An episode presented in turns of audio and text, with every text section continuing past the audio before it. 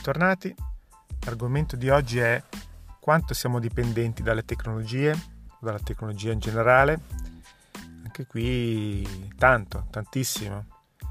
Eh, mi riallaccio un po' al discorso che ho fatto qualche giorno fa sulla domanda se la tecnologia ci rende stupidi.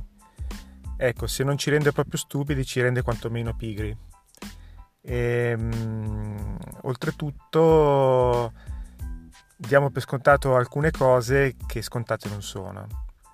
Facciamo un esempio praticissimo.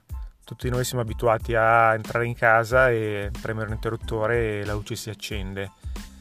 E, e questa è una cosa normalissima. Apro il rubinetto, esce l'acqua, eh, apro il gas, esce il gas appunto e così via. Eh, tutti questi servizi ce li abbiamo sempre costantemente 24 ore su 24 e per noi è diventato naturale usarli.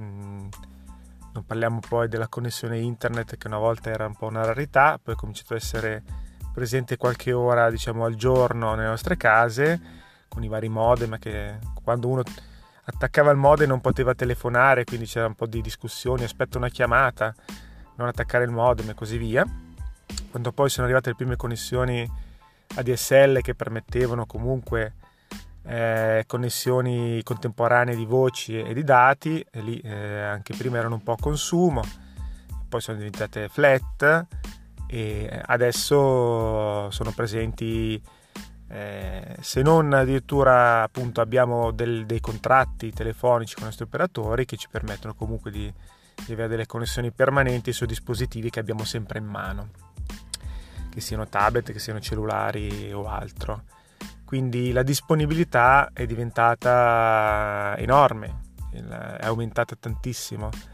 Eh, così enorme non è diventata la nostra sensibilità al fatto che di colpo queste cose potrebbero cessare perché succede un imprevisto, per qualsiasi motivo, perché comunque garantire sempre 24 ore su 24 tutti i servizi non è facile non è facile per gli operatori e l'imprevisto è sempre dietro l'angolo, quindi ci arrabbiamo tantissimo quando poi eh, succede che questi servizi vengono a mancare.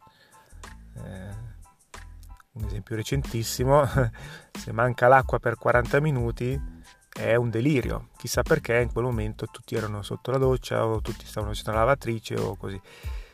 Allora, sicuramente un disagio, però voglio dire, 40 minuti senza acqua, se succede diciamo di notte non ce ne accorgiamo neanche, non ci accorgiamo neanche.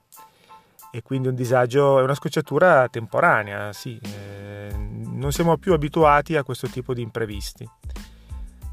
Non dico che bisogna tornare ai tempi in cui per spostarsi da Milano a Roma ci volevano una settimana di viaggio con il cambio dei cavalli, perché allora sì, ed era un'avventura perché sapevi quando partivi, non sapevi se arrivavi e quando arrivavi. E si mandavano avanti dei cavalieri a vedere se la strada era sicura.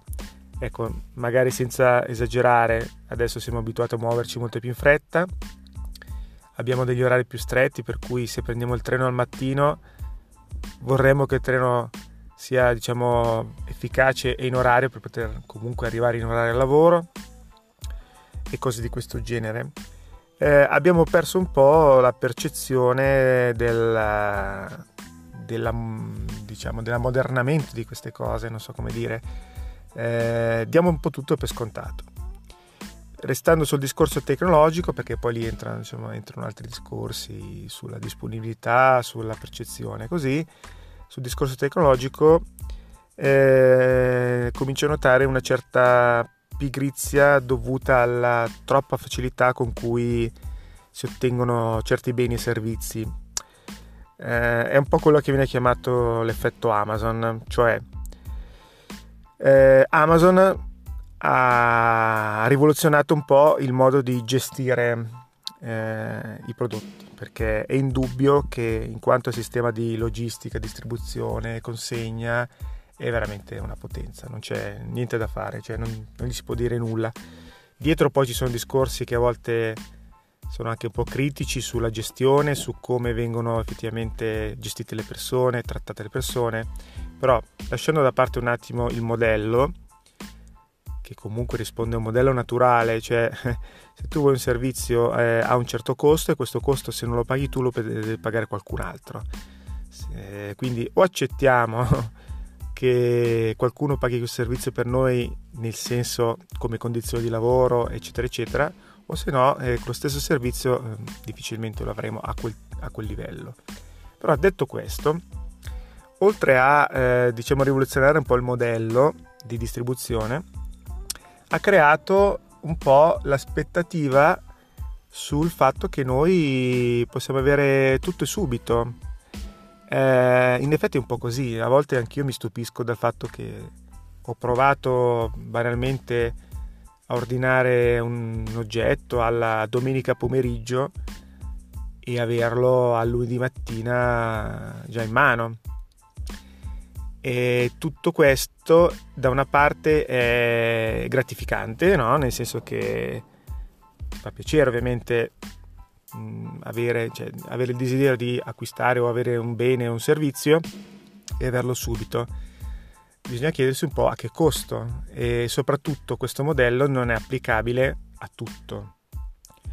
E noto già che c'è gente che va in negozi piuttosto che eh, chiede dei servizi, chiamiamoli tradizionali, dove notoriamente ci vuole del tempo, se devo far riparare qualcosa, piuttosto che eh, creare un nuovo oggetto, eh, studiare so, un preventivo per un lavoro. E mm, la, la, diciamo, la filosofia con cui approcciamo o vengono approcciati certi lavori è del beh, subito, perché lo chiedo adesso, oggi per domani e, ehm, mentre spesso si ignorano un po' tutte le dinamiche che ci sono dietro.